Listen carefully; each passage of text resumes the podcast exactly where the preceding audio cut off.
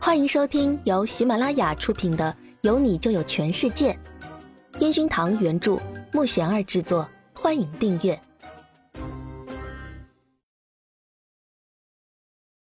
第二十二集。我会补偿你的。苏姿玉早已经蜷缩着，趴在地上，昏昏迷迷的。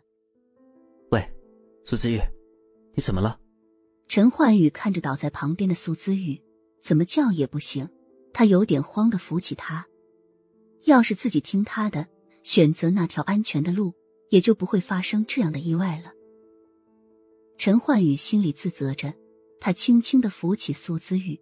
把他的头靠在自己的怀里。主唱大人，对不起，我总给你找麻烦。其实我不想这样的。苏子玉迷迷糊糊的看着陈焕宇的下巴，他那面无表情的脸上给苏子玉一种害怕的情绪。也许他真的烦死我了吧？你好好休息，我看他们应该很快就过来了。陈焕宇看了看手表。然后再盯着躺在自己怀里的苏子雨。主唱大人，那晚发生了什么，我都忘记了。你不要自责啊。苏子玉想表达的是，希望以后两个人可以平常相处，不要因为那天喝醉的事情而让他们尴尬。可是他闭着眼睛说出的这句话，让陈焕宇不自然的抖动了一下身体。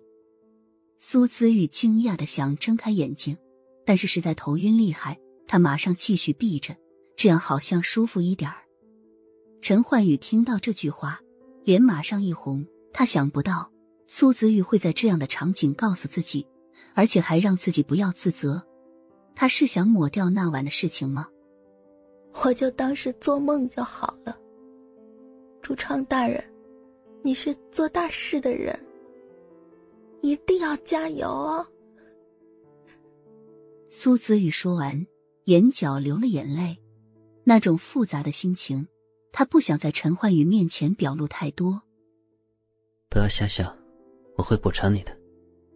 陈焕宇带着明显异常的口音，很小声却非常坚定的说出这句话：“你要是想给我钱，那就算了，我不想用钱来衡量这件事。”以后我们不要谈这件事了吧，把工作做好，就是我最大的愿望了。苏子宇哽咽的说完，然后用手遮住脸和眼睛，他不想再听到陈焕宇自责的声音。那晚自己喝的那么醉，真的不知道是不是自己做了什么。陈焕宇看着捂着脸的苏子宇，脸上的表情微微一怔，他这是在拒绝我的补偿吗？我也没说是要给钱啊。陈焕宇摸不着头脑，看着前方，不知道是因为陈焕宇的怀抱太温暖，还是梦境太美好。等苏子玉醒来的时候，他已经在医院里，手里挂着盐水袋。我的小玉玉呀，你终于醒了！要是没有你，我可怎么活呀？苏子玉看着旁边哭哭啼啼的宁菲菲。觉得很好笑，他这又是唱的哪一出啊？没事啊，我怎么在这里了？苏子玉记得自己是在山洞里的啊，怎么会在医院里呢？他想起有人来救他们，自己还冲陈焕宇笑了笑，说：“终于不用死在这里了。”还好那个岛不大，我表哥和救援队很快就找到你们了。他有没有受伤啊？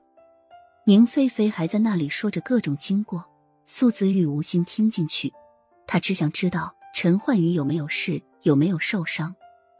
苏子玉紧张的抓着宁菲菲的手，着急的样子让宁菲菲白了他一眼：“你傻呀，他那么大高个，身体结实着呢，能出什么事情？倒是你，就知道关心别人，你有没有关心你自己？你知道你最近病了多少次了吗？”你以后要是再不照顾好自己的身体，我就跟你绝交。宁菲菲继续絮絮叨叨的在那说着苏子玉，说着说着又哭了起来。她本身就是很爱哭的，但是苏子玉没想到她比以前还要啰嗦了，而且说哭就哭，根本不用酝酿。好了嘛，我听你的，你不要哭了。你看旁边的人都看着呢，我这不是好好的吗？苏子雨哭笑不得的安慰着他。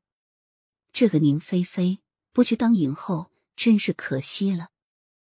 宁菲菲听着苏子玉的安慰，马上破涕为笑。还是苏子玉最好，无论自己怎么样，他都在自己的身边安慰我、陪伴我。宁菲菲摸了摸苏子玉的头，少爷在医院检查过了，没什么大事儿，就是轻微的感冒，吃点药估计就好了。你明天才能出院，因为下午还要再做检查。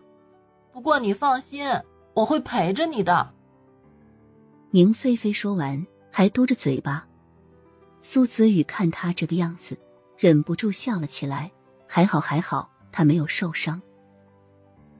出院那天，宁菲菲居然带着贝斯手阿全来接苏子宇。阿全一改以往的嘴贱，反而很乖巧的帮忙拿东西。苏子宇很纳闷啊，怎么能让他来接自己？难道宁菲菲又做什么了？菲菲，你怎么敢让阿全来接我？他可是贝斯手啊！苏子宇不解宁菲菲是怎么拉他来的，但是总感觉怪怪的。你管那么多？我表哥本来问谁能来接我们，他自己自告奋勇要来的。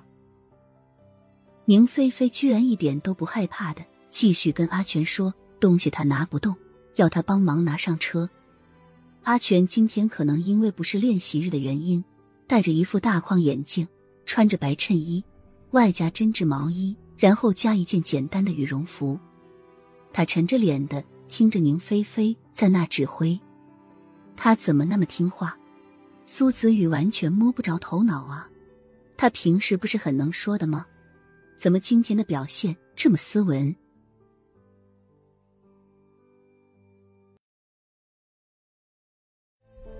本集已播讲完毕，请订阅专辑，下集精彩继续。